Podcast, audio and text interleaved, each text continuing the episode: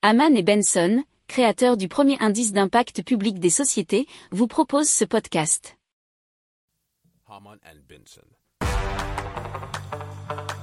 Le journal des stratèges.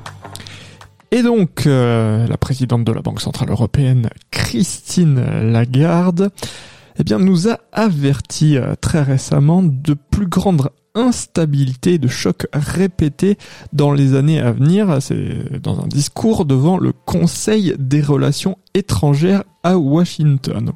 Donc, elle parle d'une ancienne période de stabilité relative qui va céder place à la une période d'instabilité durable, durable, qui se traduirait par une croissance plus faible, des coûts plus élevés et des partenariats commerciaux plus incertains.